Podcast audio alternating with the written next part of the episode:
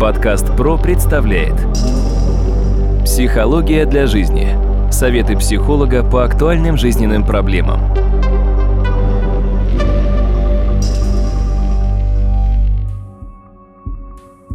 Здравствуйте, дорогие друзья! В эфире очередной выпуск подкаста «Психология для жизни». У микрофона Сергей Чубатков, как обычно, мой собеседник, кандидат психологических наук, доцент, профессор Дмитрий Смыслов. Дмитрий, здравствуйте. Здравствуйте, Сергей.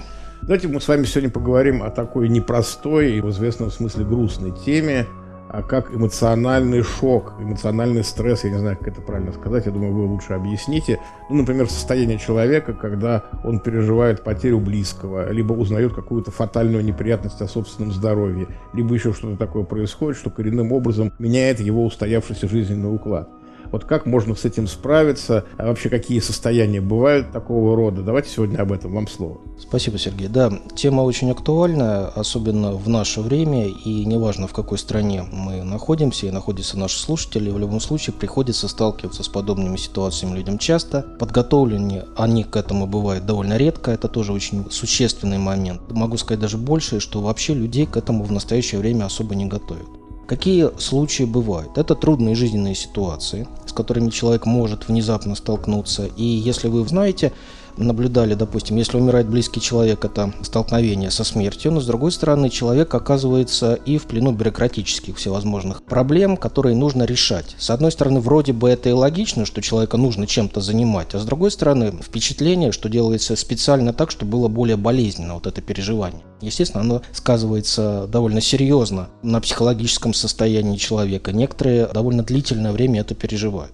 Сейчас немножко я об этом расскажу. Сначала, наверное, с первоисточника. Когда-то профессор Торонского университета Ганс Селье, замечательный психофизиолог, он открыл такое понятие, как стресс. Стресс – это напряжение. И, соответственно, в ряде случаев э, напряжение должно сменяться расслаблением. Вот, допустим, студент готовится к сессии, он напрягается, он сдает экзамен, он напрягается, после этого должно быть расслабление, да, какое-то, для того, чтобы, ну, подкрепление, поглаживание, как психология называют, вербальное поглаживание, то есть эти моменты должны быть. Допустим, получил оценку, это уже подкрепление. Но в большинстве случаев, когда человек в настоящее время сталкивается с некоторыми информационными ситуациями и прочим, напряжение нарастает, расслабления нет. Что происходит с человеком, когда он находится в состоянии стресса? Организм находится в алертном состоянии, он должен все время быть наготове, если что-то может произойти. В силу этого часто возникают такие довольно проблемные вещи, как, допустим, панические атаки. Что такое паническая атака? Человек чувствует, что нужно спасаться, срочно опасность для жизни существует, но как спасаться, от чего спасаться, куда спасаться, он не знает. Он начинает паниковать, и, соответственно, очень часто людей это пугает. Когда начинаешь разбирать подобные случаи, выясняешь очень банальную вещь. Во-первых, это страх перед смертью. Это очень важная экзистенциальная проблема, с которой люди, ну, на самом деле, современные люди связаны довольно мало. Сейчас, к сожалению, больше мы становимся с этим связаны, но все равно вот за последнее время, допустим, среди моей клиентуры ну, много таких случаев, абсолютно не связанных с политикой. Просто есть такая история, что нужно помогать человеку сразу после того, как это случилось. Помогать профессионально, а отнюдь не работать профессиональной подушкой там, или помощником для плакальщика. А чем отличается вот подушка, жилетка, куда можно поплакаться от профессионального подхода? В первую очередь, любое переживание стрессовое, особенно тяжелое переживание, оно имеет несколько стадий. И вот эти четыре стадии, которые обязательно человек проходит, они в любом случае универсальны. В 1908 году Иван Петрович Павлов открыл такое явление, которое назвал динамический стереотип. Это единая модель напряжения, и расслабление, которое в целом является универсальной для всего, что человек делает. Это скорость мышления, скорость речи, походка, письмо, почерк и так далее. И на самом деле очень многие процессы в нашей психике в некотором плане оказываются не то что шаблонно, но работают по некоторым довольно интересным закономерностям. Вот подобная закономерность – это четыре стадии. Четыре стадии, которые человек переживает, допустим, в состоянии утраты, в состоянии потери, переживает в плане экзистенциальной, в плане смерти, или, допустим, когда случается калечение. Разные вариации могут быть, допустим, когда он сталкивается с онкологией, особенно третья или четвертая стадия, когда уже, в принципе, поздно. Эти моменты оказываются очень важными. Четыре стадии человек проходит, и когда он сталкивается, допустим, с явлением смерти, смерти близкого человека, первая стадия – это стадия, которая в целом более напоминает амортизационную стадию. Человеку кажется, что-то случилось не с ним, что это бред, он не верит в это, это ошибка, такого быть не может. То есть психика в определенной степени его пробует защищать. для того, чтобы он не принял эту ситуацию буквально. Обычно на подобные ситуации, если вы видели, я уверен, что многие были подобные ситуации и сами, если вы с этим сталкиваетесь, обычно на это требуется от нескольких часов до нескольких дней. Иногда до похорон человек находится в некотором состоянии шоковом, когда, безусловно, нужна помощь, и здесь очень хорошо чувство локтя. Локоть – это доверие на уровне языка тела, и, соответственно, обнять, держать человека, дать возможность показать, что вы рядом находитесь, иногда бывает это важно, но это очень тяжелое переживание. Вторая стадия, самая агрессивная, самая опасная, на которой люди могут довольно длительное время застревать. И иногда эти застревания могут длиться не только несколько дней, а то и месяцев, а иногда некоторые уходят и на гораздо больший период. Я ее называю стадия богоборческая. В чем эта стадия заключается? Сознание должно по логике примириться с тем, что случилось, а человек примириться не хочет, не может. Он не принимает эту ситуацию. И тогда начинается, либо человек проклинает себя, и делает на зло себе. Кстати говоря, на этой стадии часто люди попадают в аварии. Ну вот, допустим, ситуация с одним, на мой взгляд, удивительным актером Николаем Караченцовым. Та самая история, которая случилась как раз, когда он переживал смерть мамы своей супруги, но все равно достаточно серьезно. Он попал в эту аварию, и началась вот эта вся печальная история, к сожалению.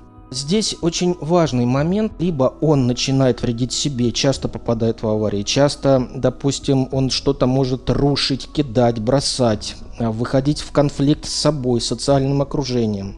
В ряде случаев проклинает умершего, в ряде случаев проклинает Бога, в ряде случаев проклинает всех. На самом деле, эта история очень специфическая, она очень сложная, но ее нужно обязательно проходить чем быстрее, тем лучше, потому что вторая стадия самая опасная для человека. Очевидно, аутоагрессия будет проявляться, когда человек будет уничтожать себя.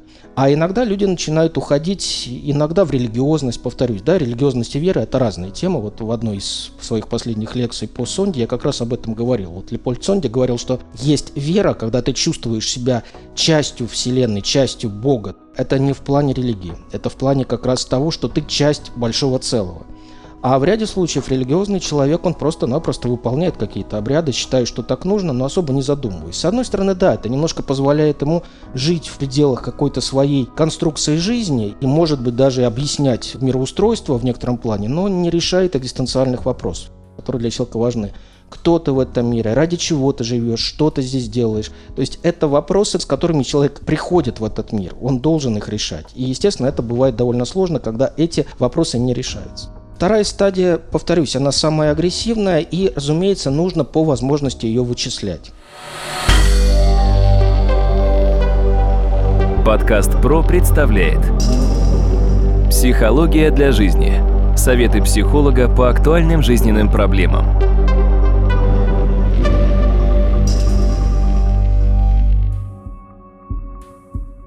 Третья стадия должна быть более-менее гармоничной, казалось бы, потому что психика уже должна принять эти ситуации. Действительно, частично это так. Вот если первая стадия напоминает открытую рану, там, где могила да, разверзлась, там, где кладут гроб с близким человеком, то, казалось бы, постепенно эта рана должна зарастать, уходить как-то, да, вот, и действительно мы знаем, когда приходим на кладбище по прошествии энного количества лет, там уже как-то более спокойно, хорошо, когда человек может просто мысленно пообщаться, поговорить с тем, кто когда-то был в этой оболочке. Но важно немножко другое, что Третья стадия связана с такими интересными моментами, когда человеку кажется, что он может в ту же самую дату, когда это случилось, вернуться, пообщаться с этим человеком. Часто многие описывают, что они видят его, что он мимо или она мимо проходит в это время. Несколько около мистический вариант получается. И здесь очень важно то, что человек ищет для себя какие-то мистические варианты объяснения природы смерти. В данном случае, наверное, я бы очень рекомендовал то, что сделал Реймонд Моуди, кстати, доктор трех наук, в том числе и психологии, который, будучи реаниматологом когда-то и занимаясь проблематикой смерти, довольно интересное наблюдение имел в плане умирания. Его терапия прошлыми жизнями здесь может быть довольно любопытна. Но книжки наверняка его кто-то слышал, может быть даже читали «Жизнь после жизни», «Жизнь после смерти». Еще здесь могу порекомендовать Бернарда Вербера, это французский писатель, который, как ни странно, ну, безусловно, увлекается. Сначала написал книжку «Танатонавты», после этого вторую, третью, четвертую, пятую, шестую, седьмую, восьмую, девятую, девять книг на эту тему написано, развивается постепенно.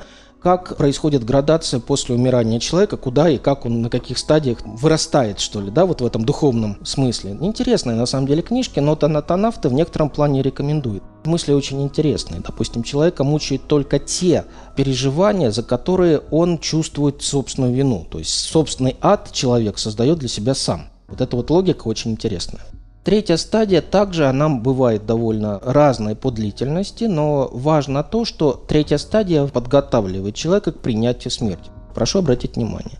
Для людей, которые понимают, что смерть всегда рядом, это не будет столь сильным стрессом. Но для людей, не подготовленных для подобного, а я объясню, после Второй мировой войны тематика смерти в той или иной степени пробовала в нашей культуре как-то уходить на второй, то и на третий план, и современный человек не полностью готов к встрече со смертью. Мой опыт и психолога, и преподавателя в свою бытность я преподавал в морге, вот читал лекции студентам живым, конечно, но я наблюдал, как люди себя ведут на первом этаже, там, где процедура прощания проходила. Дело здесь касается следующего, что постепенно человек должен понимать, что смерть всегда рядом с ним. И вот эту жизнь, этот день он должен прожить так, как последний. Это и было известно давно, да, но вот на самом деле современный человек всегда считает, что будет потом, будет постоянно что-то другое, потом обязательно будут более хорошие дни, потом получается, что бывает по-разному. Четвертая стадия, когда человек полностью принимает смерть и уже ее принимает в свою картину мира принимает то, что случилось, и становится более спокойным, более гармоничным. Безусловно, эти стадии нужно обязательно проходить.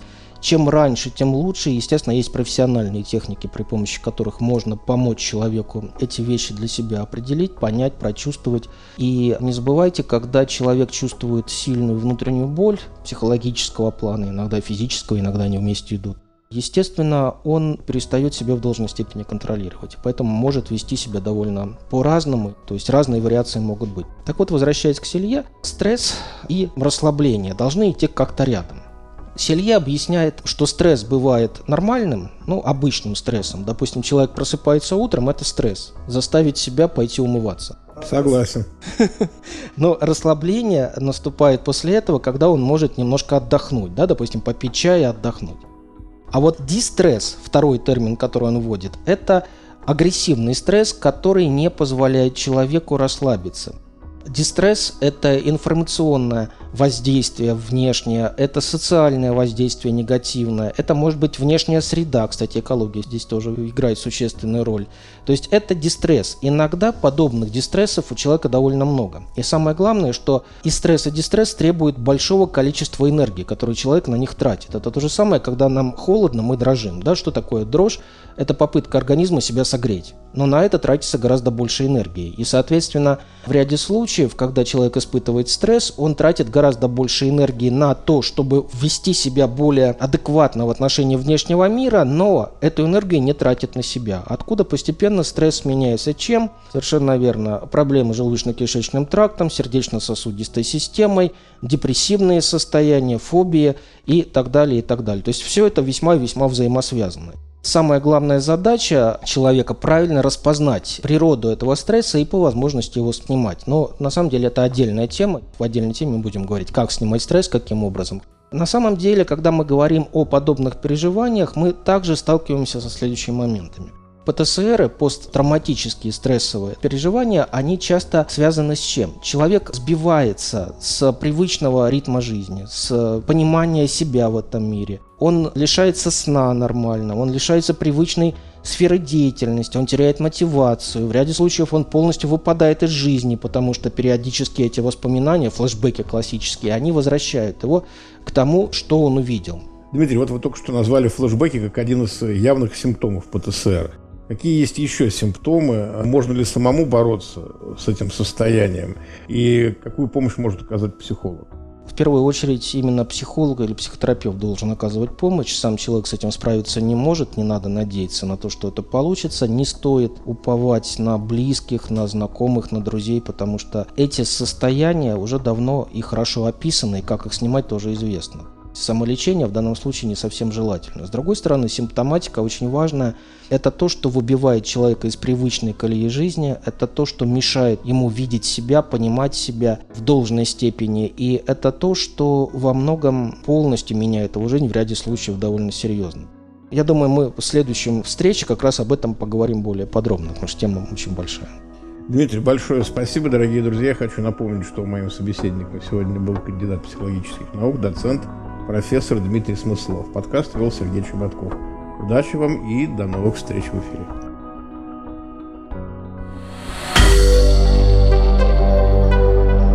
Компания «Подкаст Про». Подкасты премиального качества.